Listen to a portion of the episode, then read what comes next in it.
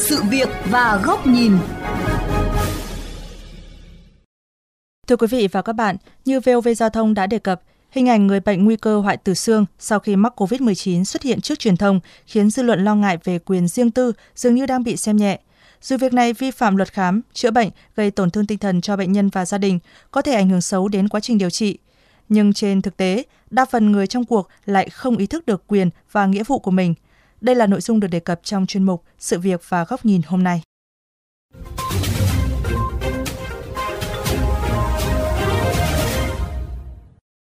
Đi khám nam khoa tại Bệnh viện Đại học Y Hà Nội, anh T cũng như nhiều bệnh nhân khác khá rụt rè khi trò chuyện tiếp xúc với mọi người.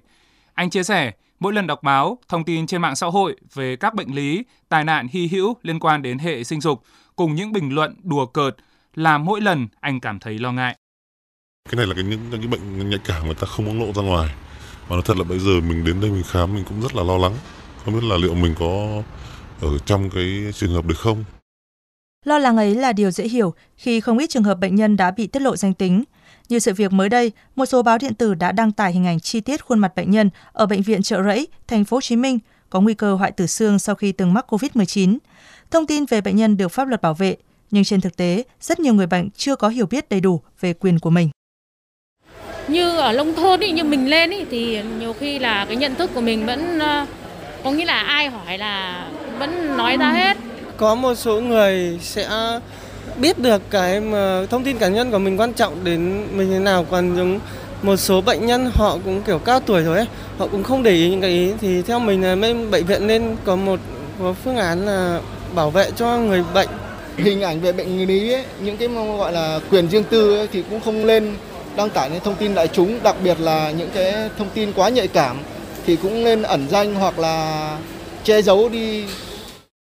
Luật sư Nguyễn Thế Truyền, công ty luật hợp danh Thiên Thanh, đoàn luật sư thành phố Hà Nội cho biết, thông tin cá nhân được pháp luật bảo vệ trong hệ thống xuyên suốt từ hiến pháp đến luật dân sự, luật khám chữa bệnh hay luật báo chí, vân vân.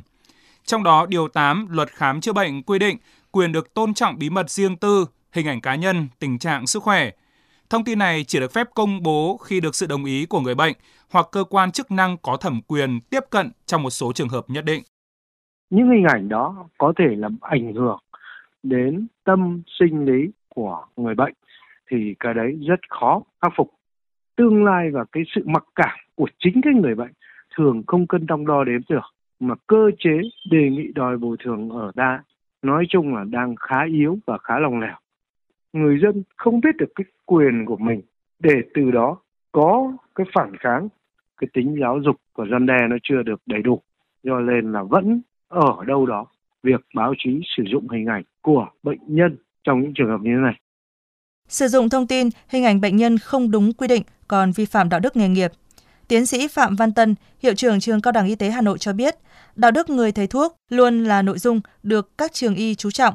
Nhìn chung, việc đảm bảo bí mật thông tin người bệnh đang được làm tốt. Tuy nhiên, một số trường hợp y bác sĩ có thể quên do áp lực công việc. Vì vậy, sự lên tiếng của cộng đồng là rất cần thiết để kịp thời chấn chỉnh các bệnh viện bao giờ cũng giao ban để nhắc nhở khi mà có những tình huống sai giải quyết thì mình cũng phải triển khai rộng rãi đến các em để các nhắc nhở các em tất cả mọi cái đều phải được xin phép của bệnh viện này của khoa rồi của bệnh nhân tất nhiên mà khi người ta cho rồi đôi khi bệnh nhân người ta không hiểu hết những cái tác động của hình ảnh cho nên mình vẫn phải xử lý cái hình ảnh một cách linh hoạt và hợp lý không chỉ nghề y mà với cả truyền thông, việc bảo vệ nhân vật, bảo vệ thông tin, hình ảnh cá nhân cũng là trách nhiệm đạo đức nghề nghiệp Nhà báo Nguyễn Trường Uy, Phó Tổng Thư ký Tòa soạn báo Tuổi Trẻ cho rằng Cái việc này cần phải được chấn chỉnh ở về mặt báo chí. Các cá nhân cũng như tờ báo phải đưa ra những cái quyết định của chính mình. Nếu các nhà báo cũng như các tờ báo chưa thực thi điều đó đúng, thì cơ quan quản lý phải vào cuộc. Cái nghị định 15 năm 2020 có quy định rất là rõ về việc xử phạt các cái người dùng mạng xã hội cũng như báo chí từ 10 đến 20 triệu đồng về cái việc mà tiết lộ đời tư của cá nhân cũng như đưa những thông tin chưa kịp chứng không chỉ là câu chuyện của công cụ pháp lý như tôi vừa nói mà nó phải được hình thành nó phải được vun đắp qua rất là nhiều năm tháng. Cá nhân nếu chúng ta gặp được những cái trường hợp như vậy thì chúng ta phải lên án cái việc đó. Rồi khi chúng ta đi học chúng ta ở trong xã hội cũng phải được giáo dục về cái chuyện đó. Tôn trọng cái quyền cá nhân và quyền riêng tư như vậy đó.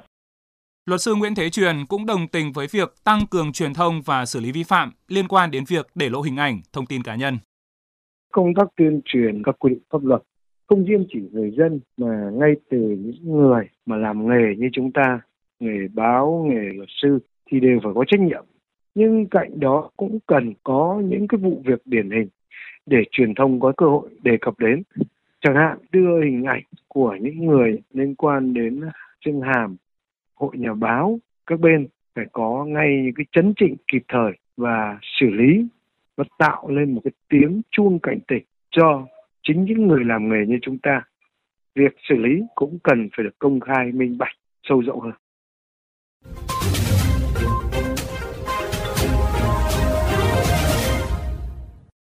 Thưa quý vị và các bạn, những lo ngại về quyền riêng tư của bệnh nhân đang được đặt ra ngày một nhiều hơn, đặc biệt trong bối cảnh công nghệ thông tin phát triển mạnh mẽ.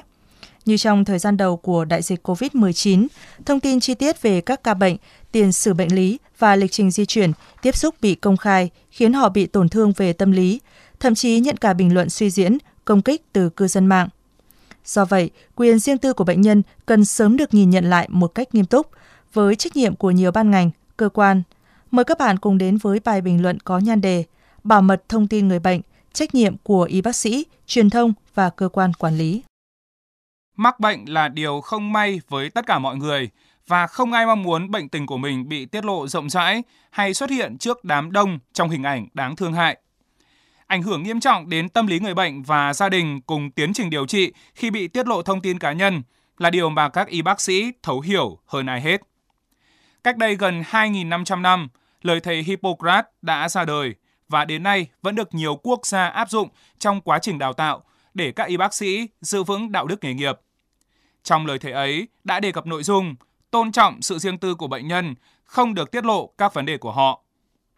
Chính vì vậy, các trường hợp để lộ thông tin người bệnh là rất đáng tiếc và các bệnh viện, cơ sở y tế cần nhìn nhận một cách nghiêm túc. Trong đó cần nâng cao kỹ năng nghiệp vụ cho đội ngũ y bác sĩ để tránh sai sót, tránh dùng những thông tin hình ảnh quá chi tiết để mô tả cảnh báo bệnh lý mà không thực sự cần thiết. Các y bác sĩ, nguồn chính cung cấp thông tin phải luôn ý thức về đạo đức nghề nghiệp. Không phải bệnh nhân đồng ý là được thoải mái đăng tải thông tin của họ, mà ngược lại, thầy thuốc phải cân nhắc có trách nhiệm trong việc chuyển những thông tin nào đến cơ quan truyền thông, đồng thời tư vấn cho bệnh nhân nếu họ chưa hiểu biết đầy đủ về quyền riêng tư cá nhân và những tác động xấu có thể xảy ra. Về phía các đơn vị truyền thông, trách nhiệm còn lớn hơn do đây là nơi đưa thông tin lan truyền rộng rãi.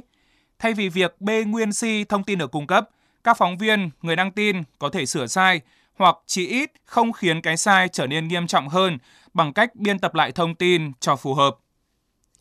Để vi phạm diễn ra khá phổ biến, đầu tiên phải kể đến là kỹ năng nghiệp vụ kém của một bộ phận phóng viên,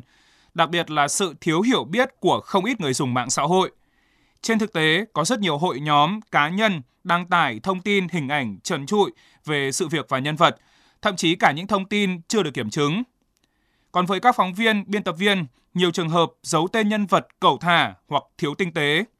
Không khó để chúng ta bắt gặp những bài báo sử dụng tên viết tắt cho nhân vật ở đoạn trên, nhưng đoạn dưới lại quên để tên đầy đủ. Hoặc kiểu viết tắt quá chi tiết và dễ đoán, ví dụ như NVA, kèm theo địa chỉ cụ thể, thì chẳng có ích gì trong việc ẩn danh nhân vật.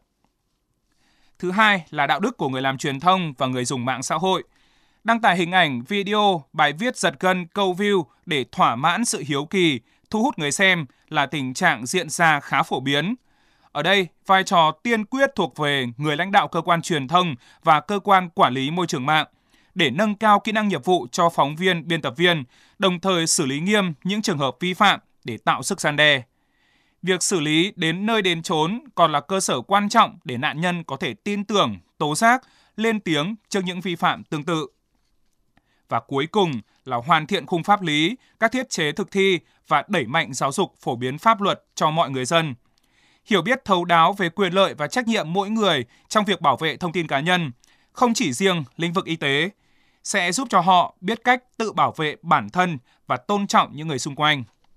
Cùng với đó, những quy định đầy đủ, chặt chẽ, những chế tài xử phạt nghiêm minh, yêu cầu cá nhân tổ chức vi phạm phải xin lỗi công khai, bồi thường thiệt hại, vân vân là cơ sở để người bệnh sẵn sàng đứng lên đòi lại quyền riêng tư cho mình. Chuyên mục sự việc và góc nhìn hôm nay xin được khép lại tại đây. Cảm ơn quý vị và các bạn đã dành thời gian theo dõi.